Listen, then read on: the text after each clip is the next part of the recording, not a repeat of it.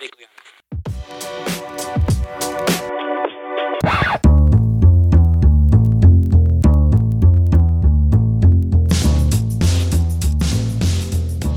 Hello and welcome to Impressions of America. I'm Simon, and with me, as always, are Toby and Vaughn. Hi, guys. Hi, Simon. Hi, Simon.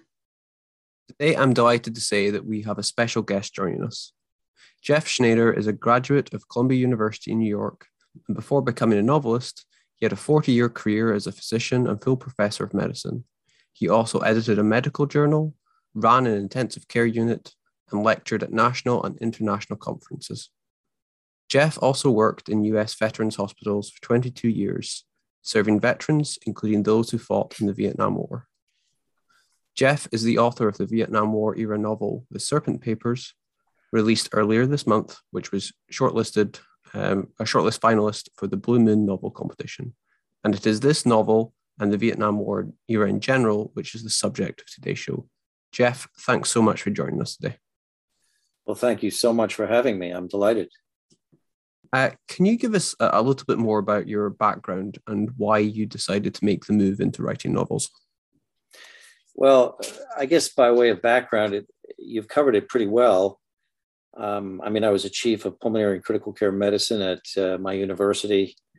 Um, I published widely, maybe 50 papers, articles, research works in medical journals before I changed my career to becoming a novelist.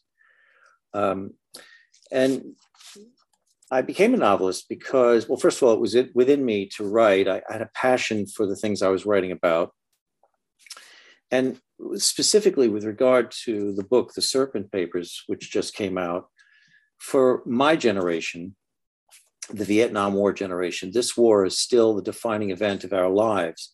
It created a generational rift between those who fought and supported the war on the one hand, and those who protested against it on the other hand.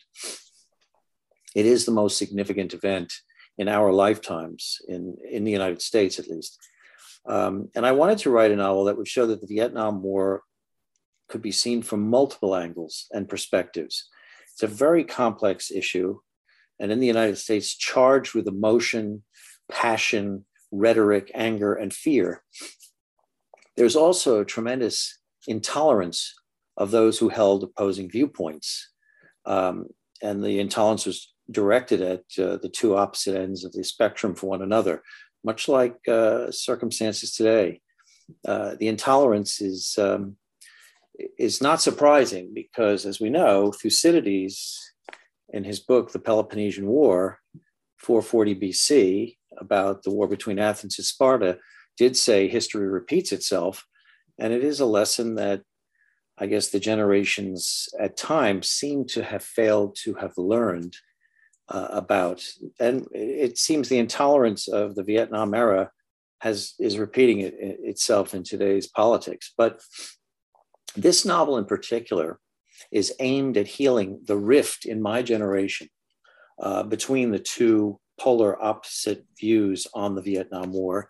Um, and I, my intention was to create a rapprochement, a peaceable dialectical coming together over the war especially embodied in one character who, who really uh, straddles both ends of the spectrum of the war's views. That is, he is a character who comes from a military family and was expected to go into the military, and yet he goes to Columbia University and is introduced to the anti-war aspects of uh, uh political views of the era.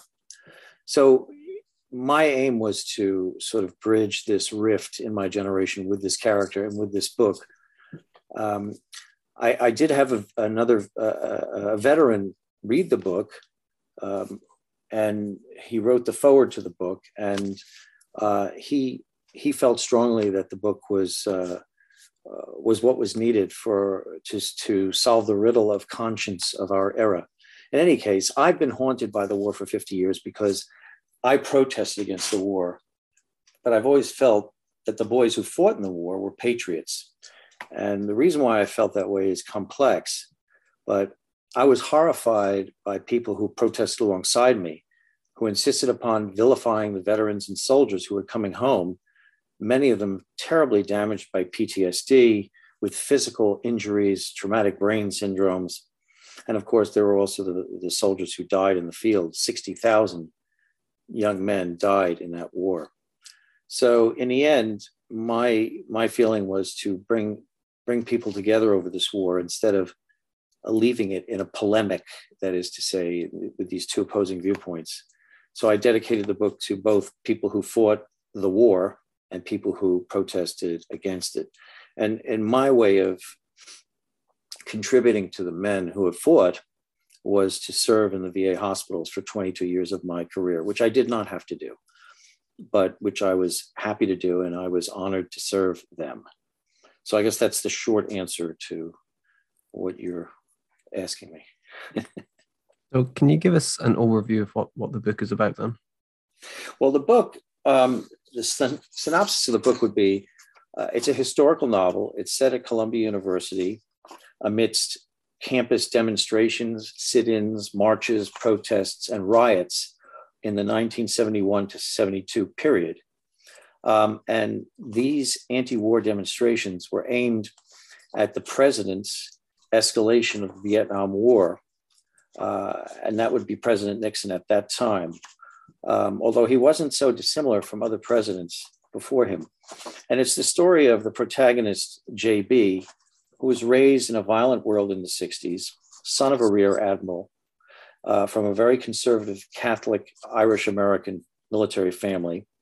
Uh, and his destiny was expected to be in the military. However, because of unexpected sequences of events, his best friend, when his best friend volunteers to go to Vietnam and fight, he matriculates at Columbia University in New York in 1971, where he's immediately thrust into an anti war atmosphere.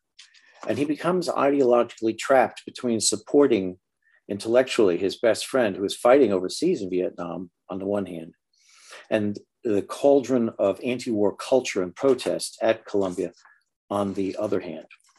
So, in this way, he embodies both ends of the political spectrum and comes to exemplify the struggles of the American generation that lived through the era and struggled to reconcile itself to the polarity that the war caused, to, and also the challenges they faced in balancing patriotism with rejection of war, of this particular war, the Vietnam War.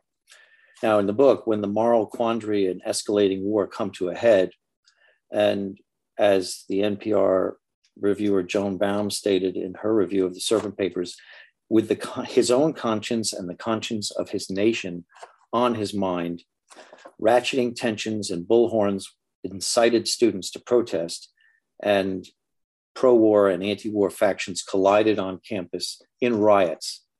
And at that time, JB, the main character, is forced to make the decision that defines his life. So that is specifically the story of the book.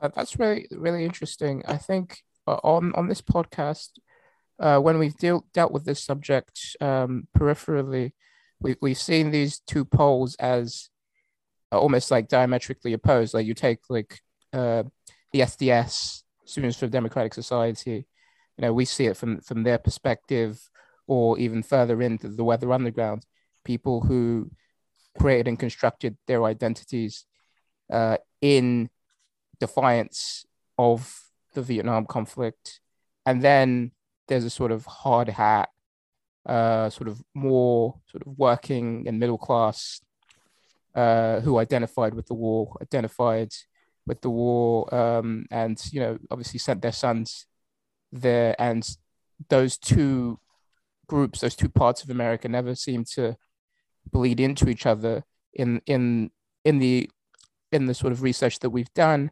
But I can imagine on a personal level in families uh, on the day to day, there would have been so much, so much discord, so much even personal feelings of um, of being unsure or the, on not really knowing, you know, what was right or, or where to go. But I would, and obviously, from the synopsis you've given of the of the main character, that's clear, and and he reflects on this from the relationships that he has with his friend but what about the character's own notions of like patriotism? You know, when the character isn't thinking about his friends or, and and that and those relationships that that bind him to a particular friend when he's reflecting on his own what he feels um what what seems to come out is it this this kind of distinct very uh narrow distinction between you know being against the war or being for the war or, or again is it is it mixed? And that is a complex question. Um, for him it's mixed. And he's torn much the way i have been torn and haunted by the vietnam war for the past 50 years. Um, but it's because the reason why it's complex is because the backdrop of history is complex. Um, if we discuss the geopolitical stage on which the war played out, the impetus for the war was reasonable. There was a Cold War. America and Russia were vying for world power and influence. There was a space race, which was pretty benign, but there was an arms race, although the space race would perhaps um, lead to weaponization of, of space, and that was uh, a fearful prospect. There was an arms race with nuclear weapons, which was harrowing. People were scared to death of this. People were building bomb shelters in America, which, of course, in retrospect, we know would have been useless against atomic weapons. But they were so afraid they spent many thousands of dollars building them. Um, there were, as a race and a competition between the USSR and the United States for territorial spheres of influence and trade. Um, and there were notorious cases of American spies spying for uh, Americans who were spies, spying for the USSR on America. There was McCarthyism. There was a backdrop of the Cuban Missile Crisis and the failed Bay of Pigs invasion in Cuba by Kennedy in 1961 and 62. All of this aggravating tensions. And underneath it all, this tremendous fear of com- uh, communism, um, heightened by all these things, and a doctrine which um, was a strong doctrine, the domino theory, as espoused by John Foster Dulles, the Secretary of State of Dwight D. Eisenhower, who was president in the 50s. And the, the theory was that if one state in one country in the Southeast Asian sphere uh, would fall, the rest would tumble like dominoes to communism and to the influence of the Soviet Union. So it was a scary time. Um, I was a very young child when the Cold War was really in full swing. And I remember, you know, the thought of annihilation was was a real thought. I lived in New York, and of course, New York would have been one of the first places to be targeted by the Soviet Union. There was no joke there. So the idea of fighting in Vietnam was not without its reasonableness. Um, and there was also a flip side to all of this, which was that World War II had been a righteous war. The Allies fought together to defeat monsters, basically, who wanted to take over the world and subjugate people and commit genocide and so forth. Um, but in Vietnam, we were not fighting a monster we were not fighting those kind of monsters anyway and and so the the moral underpinnings of the vietnam war were not as certain as they had been in world war ii and uh, americans were not used to that. They just had just lived through this war which was very important to win. It's world war ii and america had never lost a war. So it was there was a self-righteousness about americans which spilled into their ideas about Vietnam. Um, but what happened was by the early 1970s, the United States was losing the war, basically. And we were spending a ton of money on the war. And 60,000 boys eventually died. And President Nixon wanted to have peace and promised peace.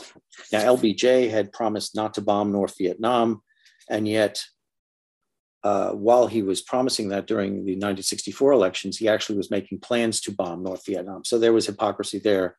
Uh, he subscribed to the domino theory, Kennedy before him. And Nixon came in. Uh, he also subscribed to the domino theory, but he did promise peace. But while he was promising peace, he started to escalate the war.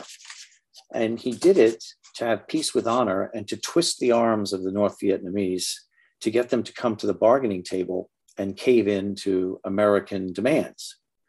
So, in order to achieve peace, he wanted to escalate the war, which involved drafting more boys and would involve more boys dying. There's some hypocrisy. There's a bit of a paradox there. You know, we're going to have peace. We're striving for peace, but we're going to kill more boys in the meantime to get it. That was one problem. The other problem was he was widening the war into non combatant nations, Laos and Cambodia. And that was not that was not being done before. It may have been done covertly, but it wasn't done in the open the way it was at the time. Uh, that in 1972, when Nixon uh, escalated the war, and also bombing of North Vietnam was rebegun.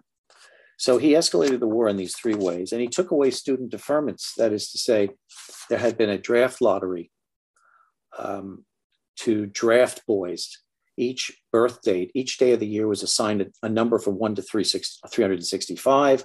And if your number was low, if, for example, you were born on November 15th and your number was 1, you would be drafted and you would probably go to Vietnam and fight. If your number was 365, you weren't going to be drafted and you wouldn't have to go.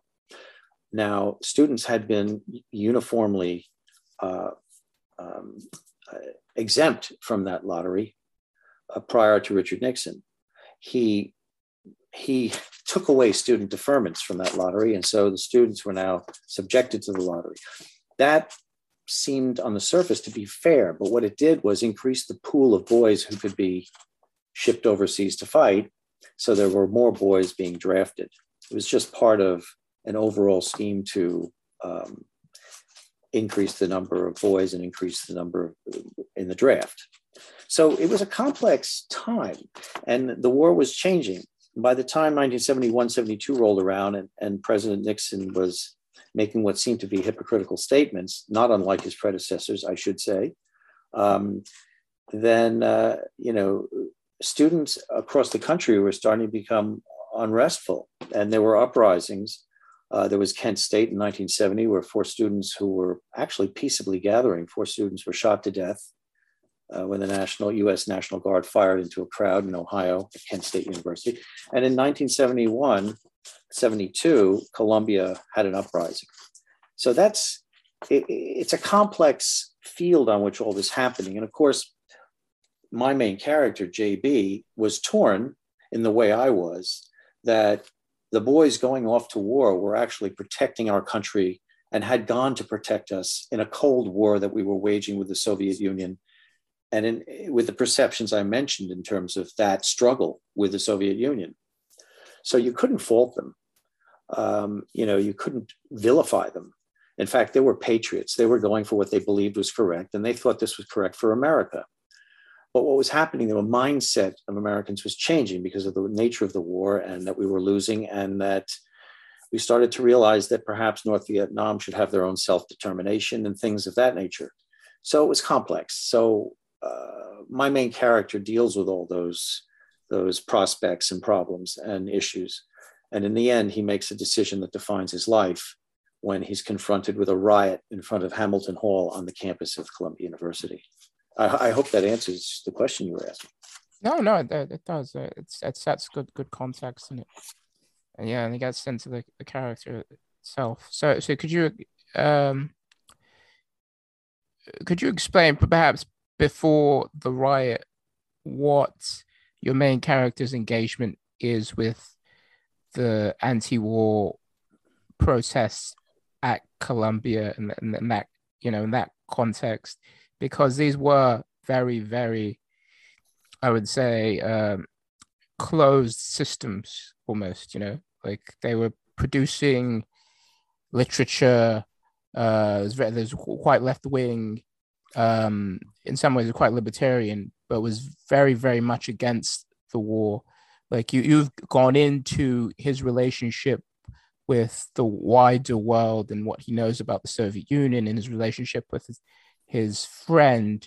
But what is his engagement with the anti-war uh, pro- protests and people at the university before he makes this um, sort of life changing decision?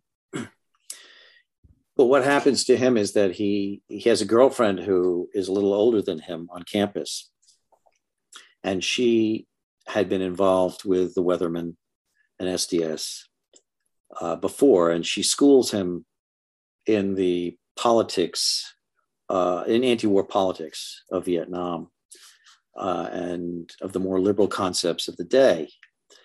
And that's basically what happens to him. Um, you know, the book also has a murder in it. There are complications involving other characters, uh, drugs, um, sex, uh, you know, college, uh, new new things that were happening in the '70s in terms of a sexual revolution, a women's revolution, uh, music of the '70s. Woodstock had just happened, so there's a lot of other things going on. But with regard to just the war, he was not handing out pamphlets during his incubation towards attending this riot in front of Hamilton Hall.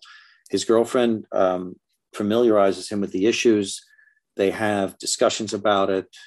Uh, there are altercations about it on campus. He attends some meetings. And in the end, uh, finally makes a decision in front of Hamilton Hall where he's going to go and what the meaning of that decision was.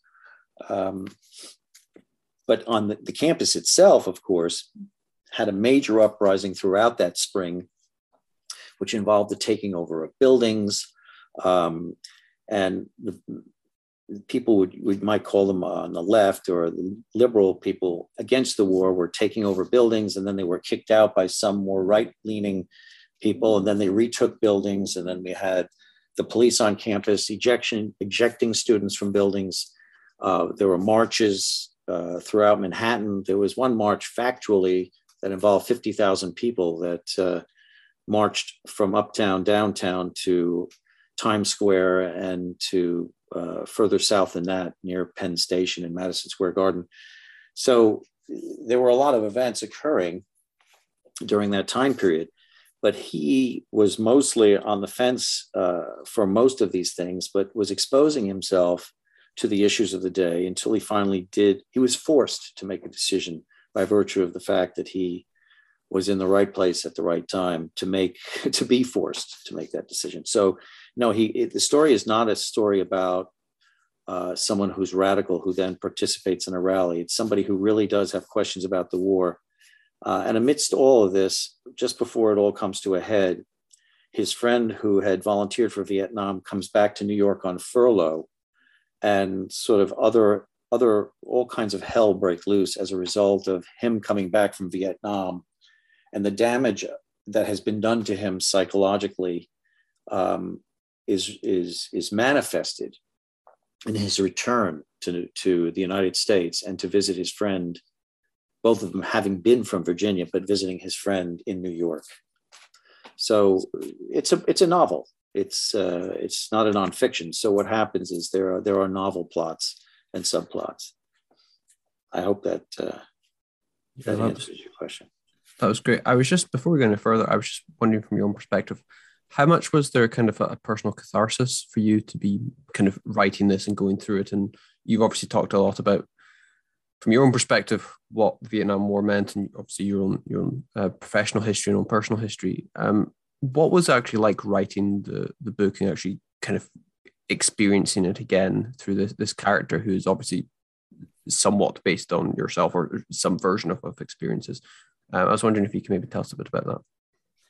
Well, the thing about living through historical events and even participating in some little way, um, thing about that is that the, this, the person who experiences it feels that they've been through something which is important and special. Something happened and you were there.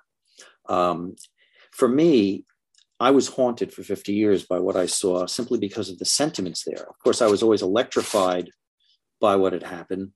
And I was passionate about feeling that the veterans were not to be vilified and were patriots. And I was passionate about the fact that the war was, was wrong.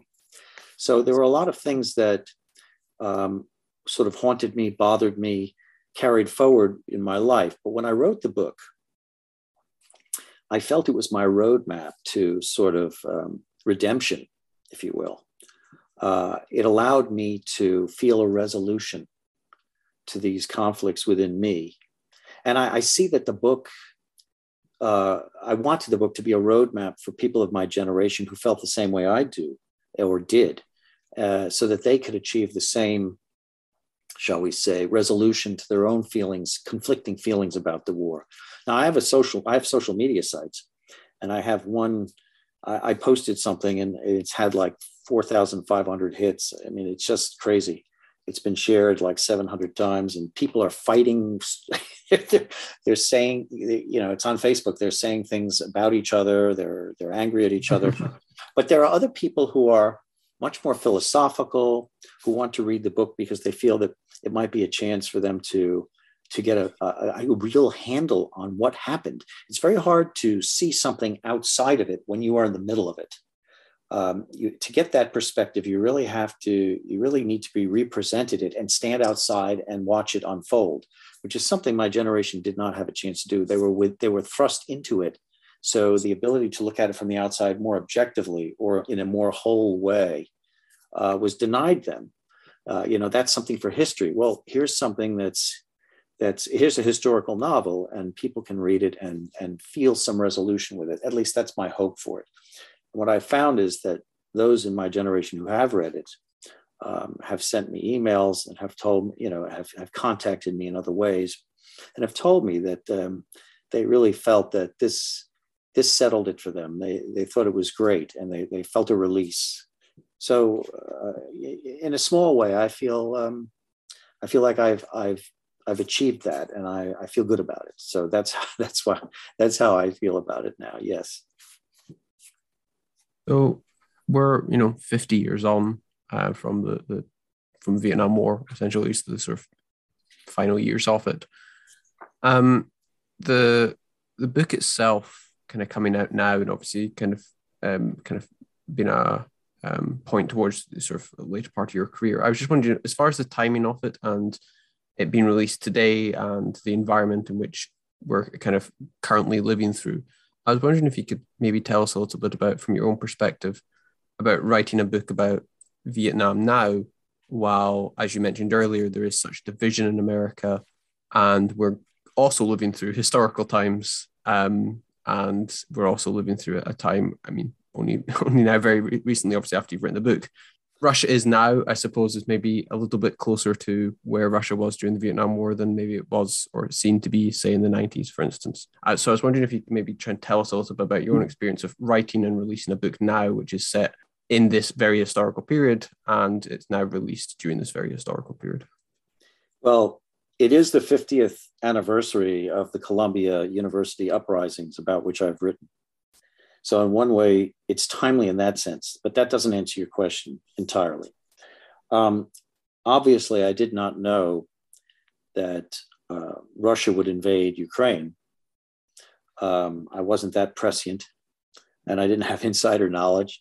Um, but um, it, it is a recrudescence, is it not, of the Cold War, which was the backdrop for the entire Vietnam period. So in a lot of ways, it's it's an echo mm-hmm. of what had happened, well, what has happened 50 years ago, um, and and it seems to me that Putin uh, did not did not read my book, you know, and he does not, you know, he he's we'll send not, him a copy. He's not getting that message. it, it, won't, it won't get to him because his his um, assistants never sent him any right information. So no, that, that that's a real shame.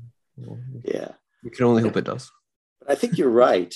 I think you're right. Um, but there are other things too in society. There's, um, you know, aside from the Cold War backdrop and the fear, of course, my generation has been through this. I almost feel like, at least now, we have a history that America, the West, including England, France, and other nuclear powers, uh, versus Russia now, um, at least we know that there was a history in which this same tension, these same tensions occurred, but there is a history of no nuclear uh, disasters occurring as a result. Um, so we do still have that threat, but it seems to be reduced from the original Cold War back in the 1945 to 1975 range or 1980 range. Um, so yes, this this era does echo those times. It is scary. There's a lot echoing. I mean, you know, uh, Putin has uh, said that there are ethnic Russians. He wants to go in there and reclaim, mm-hmm. uh, you know, and that's what Hitler said about the Sudetenland. Um, he said he's going to go into Sudetenland. He's not going to go anywhere else because those are really ethnic Germans and they need to be protected, blah, blah, blah. But he didn't stop there. Um, on the other hand, he sort of waltzed through things. Um, Putin is having a tough time of it. He's not waltzing through. But that I'm not an expert on on this current conflagration, but I do take your point. Um, and on top of that, there is an intolerance that you can see in America. And I don't know if it exists in the UK. I'm not there. You would have to tell me. But in the United States, there's a terrible intolerance and a polarity between political parties, between the views of America, between how we should handle vaccines and COVID. Um, there seem to be two, two, wherever you look, there are two sides to the story, and people are totally intolerant of one another. Uh, there's no coming together over this the government hasn't come out and educated people across the board. Uh, government has said before uh, the recent elections and after the recent elections that they want to heal the nation, but none, nobody really is, and nobody's really trying to. Everyone's appealing to their own constituency. Uh, so the divisions remain, and government has not been helpful in healing the nation. In fact, if you follow uh, what's happening, uh, there have been a lot of, you know, uh, people are being forced to take vaccines or they're going to lose their job um, and, and they're going to lose benefits and other things. Now, in the United States, um, it's very un American to force people to do things. Uh, the draft is one such thing. And as my book points out, it was a very sore, it was a, it was a sore point that, uh, that boys were forced to go to war. Uh, they were putting their bodies on the line for the government and were forced to do it. That's why there was such an upheaval over it. I mean, the vaccine is a very similar thing. It's not as serious as being drafted, I can tell you, but uh, there is some civil liberties attached to not having the government tell you what you're going to do with your body. So to be punished to have a vaccine seems to me uh, to be very un American. On the other hand, I'm a physician I'm a lung doctor and I'm a critical care physician. And I think that this vaccine is probably one of the greatest medical achievements in the history of humankind. I think this vaccine, it's new, a new kind of vaccine. It's been developed with the knowledge of RNA viruses that only the HIV virus and all the research we did for so many years, 30 years with that virus, only that research could have gotten us to the point where we could develop an RNA uh, vaccine against COVID. Uh, and it's remarkable that we did it so fast. We did it within a year. And that there were so few side effects that we can see, at least to this point, it seems to be very safe. And I've been vaccine, vaccinated three times, and I've told everyone I know to be vac- vaccinated. And my mission is to, to educate people about it. But that's different than telling people, look, if you don't have the vaccine, we're gonna you're gonna lose your job, or we're gonna force you to do it. And that's that's that's taking it a step too far. So, and there's intolerance over this issue. So there there are other issues beside even Ukraine uh, and Russia that tie into the same mindset of intolerance that surrounded the Vietnam War era. I just want to dive back into your characters uh, here. This is on the other side, on sort of the, the patriotic, sort of more more right wing side of the the ledger, with the friend that goes off to to Vietnam. There is a kind of characterization of those people um, from that side, uh, you know, as patriots, as you as you said, uh, men who you know did what they could in that situation and uh, honored by some, but not necessarily honored by others. But there is also like the the Deer Hunter, um, the, the film by Mike, Michael Cimino, uh, characterization of um, them as you know suffering and um, completely um, sympathetic characters, and of the Vietnamese themselves as like alien, horrible, and and malicious. So does your Vietnam veteran character deal with um, this kind of view of of him as a patriot or not necessarily a patriot, and is he particularly haunted by Vietnam in the same way as um, you know pe- people who came back and developed a kind of hatred of the of the Vietnamese and uh, wanted to not only honor the result of uh, the war and what they did, but also to try to take that into the future and say that the, their cause was was just and and right and, and patriotic.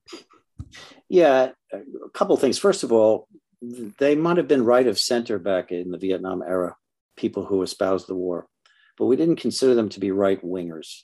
I mean, they they they weren't fascisti, they weren't fascists. Uh, they were they were right of center to be sure, but in those days we didn't call people right wingers too quickly or left wingers. Although the the people uh, who were protesting the war called themselves left wingers, and that sort of changed that that part of the playing field.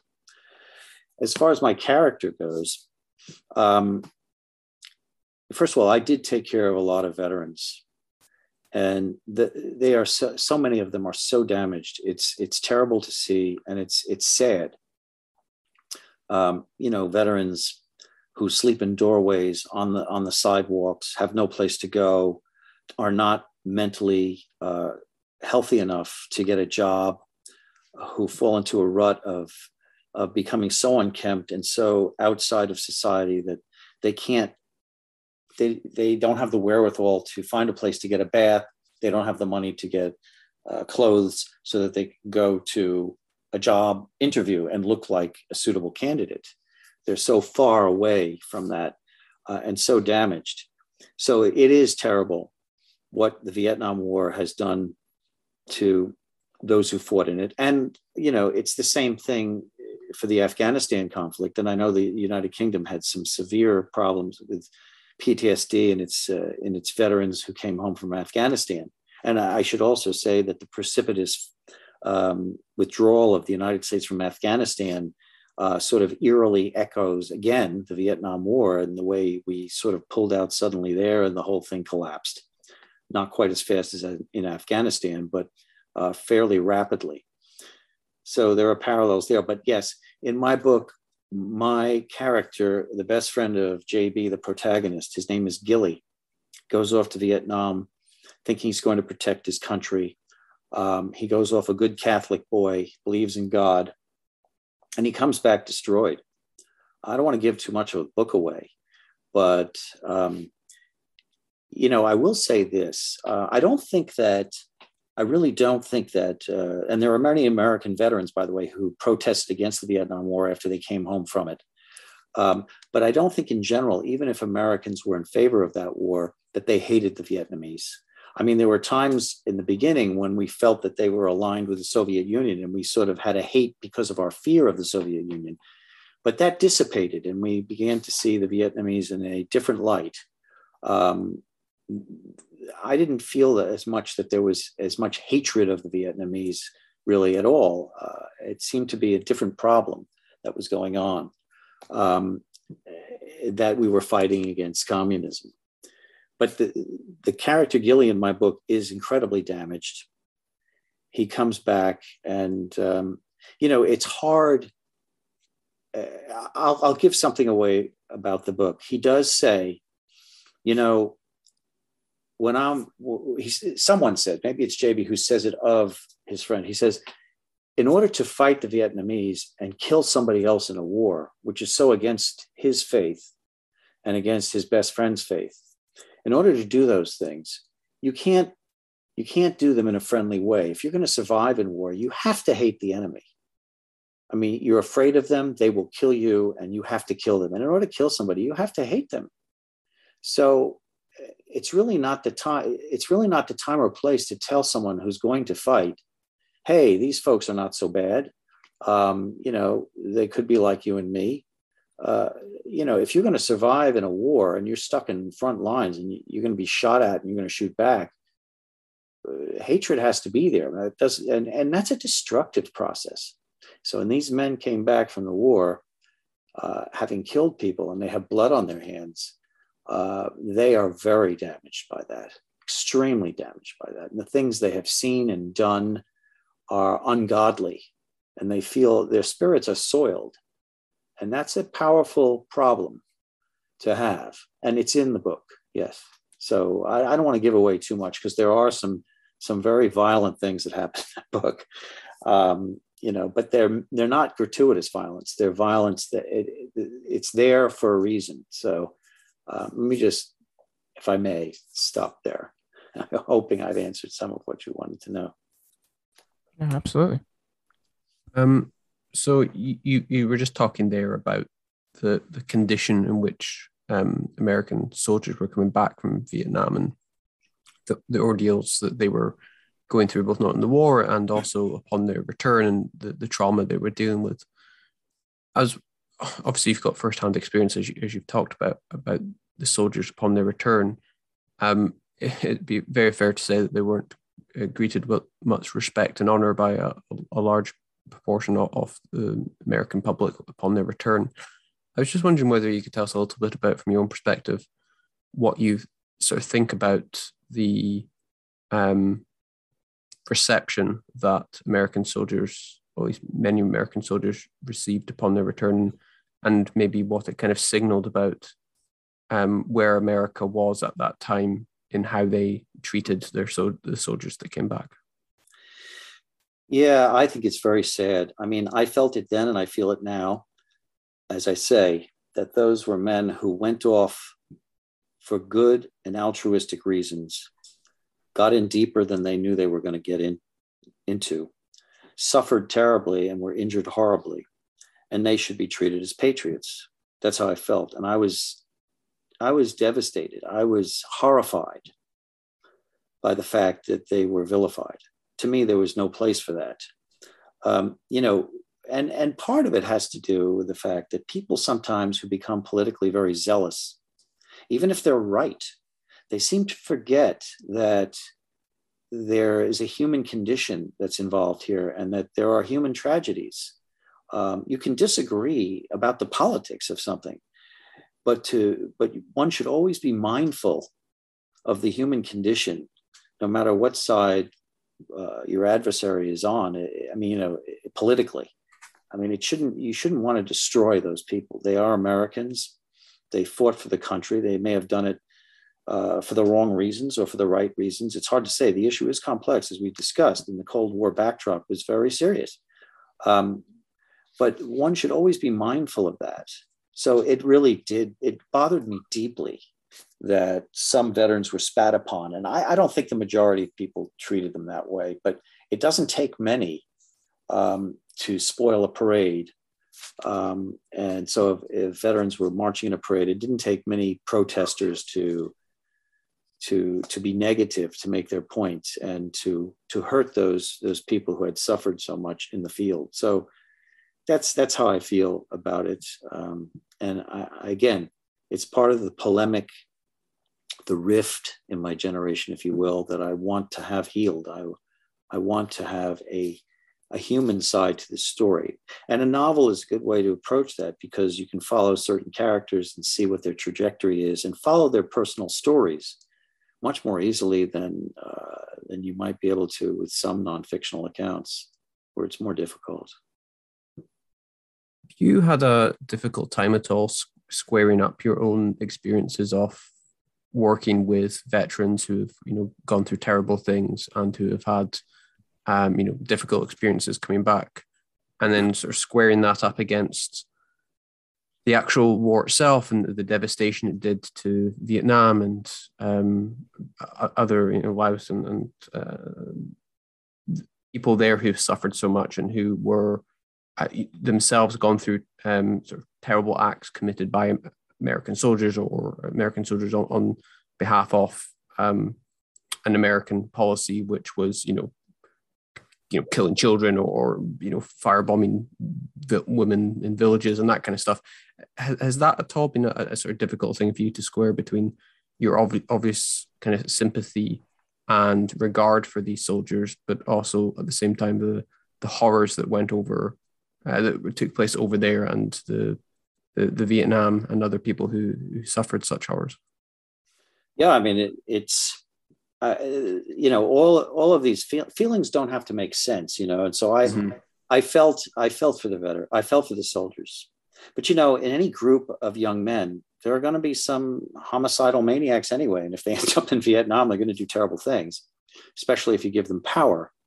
Um, you know, one of the one of the, the top reasons why young men in the age bracket of soldiers, say in the 18 to 25 year old range, one of the top reasons that they die is because is through homicide, is through violence. Um, so, yeah, if you put a bunch of soldiers in that age range there, um, you don't know who the homicidal maniacs are yet until they start killing people uh, gratuitously.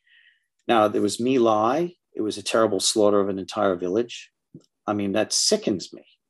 Um, when I think of the Vietnamese people, um, you know, and this comes out in the book, you know, I think the point is made that what difference does it make if you kill, if you murdered someone on the streets of New York or you murder them, eh, they're a murderer. These people are, you know, they're given the electric chair. You're sending people over to Vietnam and you're killing Vietnamese, and some of these people are innocent, and they're, you know, that's murder too. Um, just because it's 12,000 miles away and you can't see it and it's a different race of people, it doesn't matter. And to be honest, the soldiers feel that. They, they know, a lot of them know that they've killed people and it's wrong, um, especially when it's up close and personal. I suppose shooting a rifle from 400 yards, you really don't see the damage you've done. It may not be that personal, but uh, some of warfare becomes very personal and the men are very damaged and they know they've done terrible things. And that is dealt with in the book. So, yes, um, I was horrified by the toll that Vietnamese took. Um, uh, you know, everything from the immolation of monks in the streets of Saigon to the murder of women and children in villages, as you mentioned. It's been put on film, uh, you know, and but and also the you know the death of soldiers, Vietnamese soldiers and American soldiers. Vietnamese are a country that has been overrun and subjugated for a thousand years and divvied up mostly the Chinese, but by many different groups in Southeast Asia. So they haven't had self determination for a very long time, and uh, they were finally fighting for it. I do sympathize with that. So, yeah, I'm horrified by the violence. I'm horrified, which is, I, and I put it in the book to make it as as as horrifying as possible, not as in as um, uh, visually uh, titillating violent, but as as horrifying violence in terms of the, the moral principles involved and and the the, the, the consequences of death and violence, uh, not just the blood that's spilt on the sidewalk and intestines and stuff like that. You know, the, the horror of violence is is is deeper than just the physical part of it. So yes, I, I do feel I did feel for the Vietnamese people. I feel for the Afghanistan the Afghanis who have been subjected to war. I feel terrible for you the Ukrainians who are being subjected to war and who's you know we have hospitals being bombed and and civilians being they say they're being targeted, but in any case that they are suffering. I, I'm horrified by that.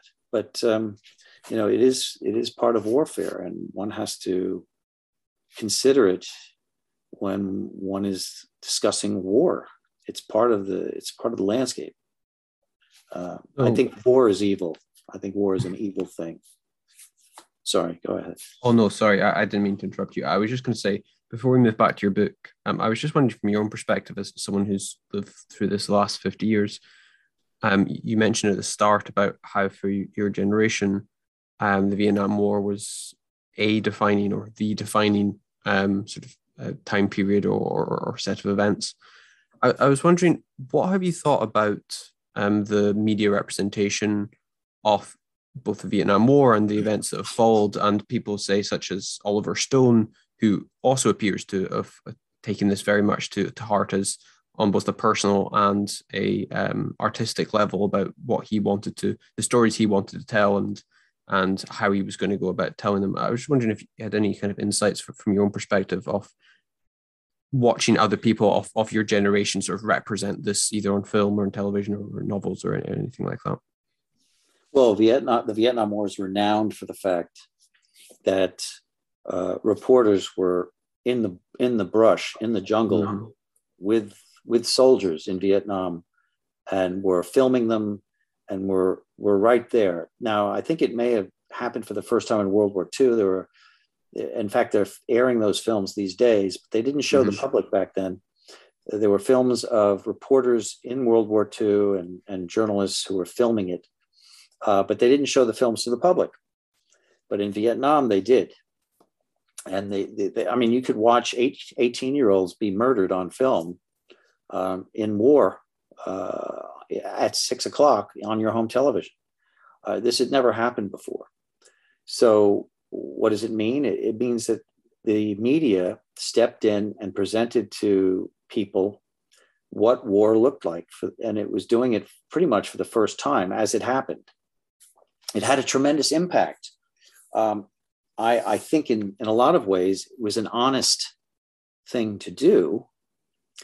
Um, and I think that, uh, you know, as that happened, uh, I think Americans were shocked at what they were seeing. And it probably was part of how, uh, why people sort of turned against that war because they saw how terrible war was. So many of us had not experienced war and were watching it and watching boys being killed and they're, they're shooting at other boys. And, you know, it's the whole, the whole experience was horrifying.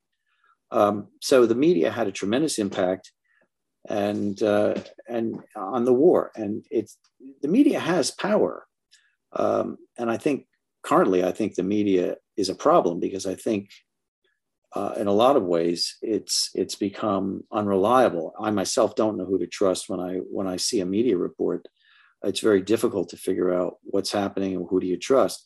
There, I've been following the COVID story, something I know about and something I'm relatively expert in medicine and I see how many false reports are being generated across the internet, false reports on the news. I see the National Institutes of Health in the United States and the, the Centers for Disease Control in the United States uh, at loggerheads and contradicting one another. Um, I think that um, there's a problem. I think there's a problem in in in um, in the media serving up honest accounts and you know, it's difficult because America has uh, has a freedom of speech ethic uh, that's deeply ingrained in us. But I don't think those the framers of the Constitution of the United States realized how that could run amok on an internet in which uh, through which every average person on the street can have instant information um, and uh, it's uh, it's it's a problem. I, I think that the reliability of media today is has become a problem. Maybe not in some in some media outlets, but and maybe not all the time. But it's very hard for an average person to decide which outlets are are right and which aren't, and which reports are right and which aren't. And we all suffer from that. So I think it's um, and those who are are only believing in one set of reports religiously, I think they're making a big mistake. So it's it's it's a problem. I think maybe maybe, maybe freedom of speech is the problem. Yeah, we probably should get rid of it or something. yeah, but well, uh, but I think yeah, you you know in the in the issues that you brought up with the media uh, and the media not being with being unreliable and being split and Vietnam being a radicalizing point for, for the for the media. I think in this novel you've tried with with you know fictional characters to form some sort of like one America, you know, where the, where the people aren't they aren't placed in little boxes and they aren't split up by different media corporations and identities like the left and and the right and uh, things like that.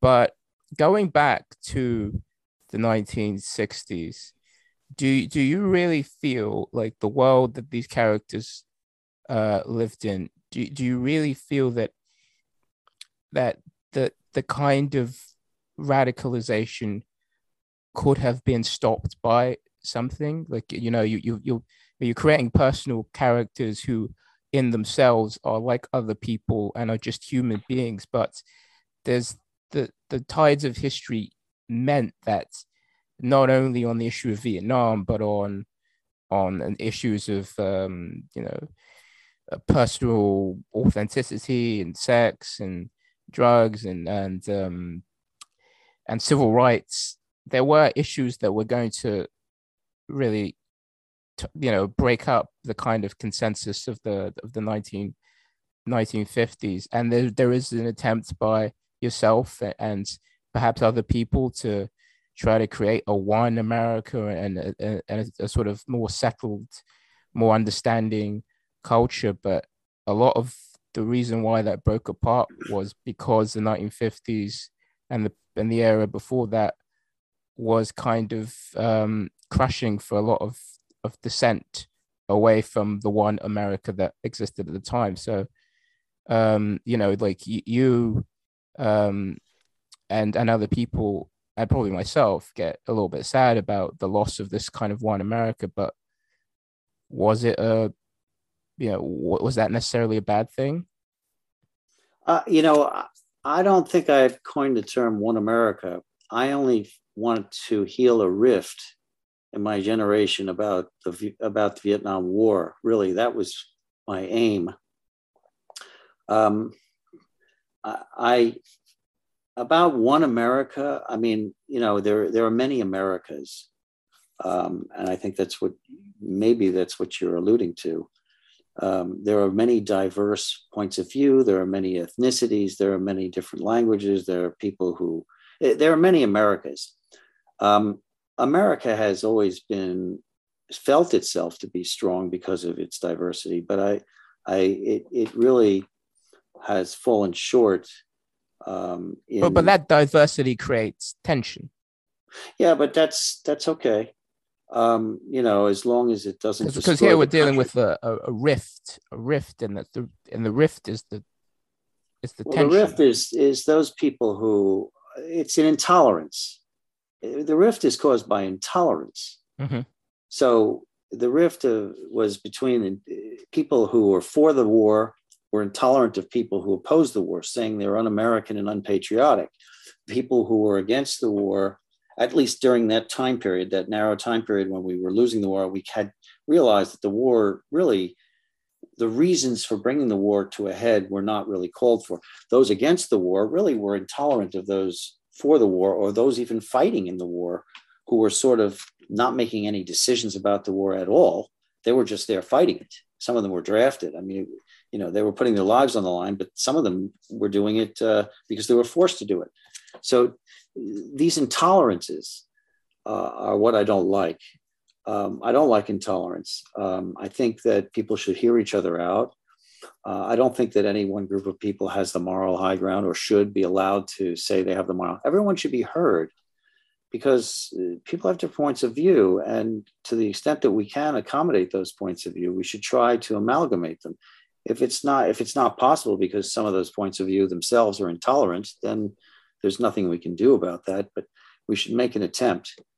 Um, and as far as one america goes um, that's not really something i mentioned one way or the other. It's really a subject that's a lot different than what i'm aiming for. So for me to talk about that i think is um, would maybe perhaps be me overstepping what I'm trying to say. And uh, it's not it's not a point I was trying to make, one way or the other. So we're coming up to the hour mark now, Jeff. Is there anything um, additionally that we haven't touched upon in the book that you'd like to um, like to talk about before, before we uh, before we close up here today? No, I think uh, you've covered more than I imagined we would. I, I thought the questions were fabulous, um, and you know, um, I was so glad to have the opportunity. I, I just hope at some point we can. Uh, I would like to mention my website. Oh yes, please, please. If there's anything additional you'd like to, to promote here or tell, tell our audience about, please go for it.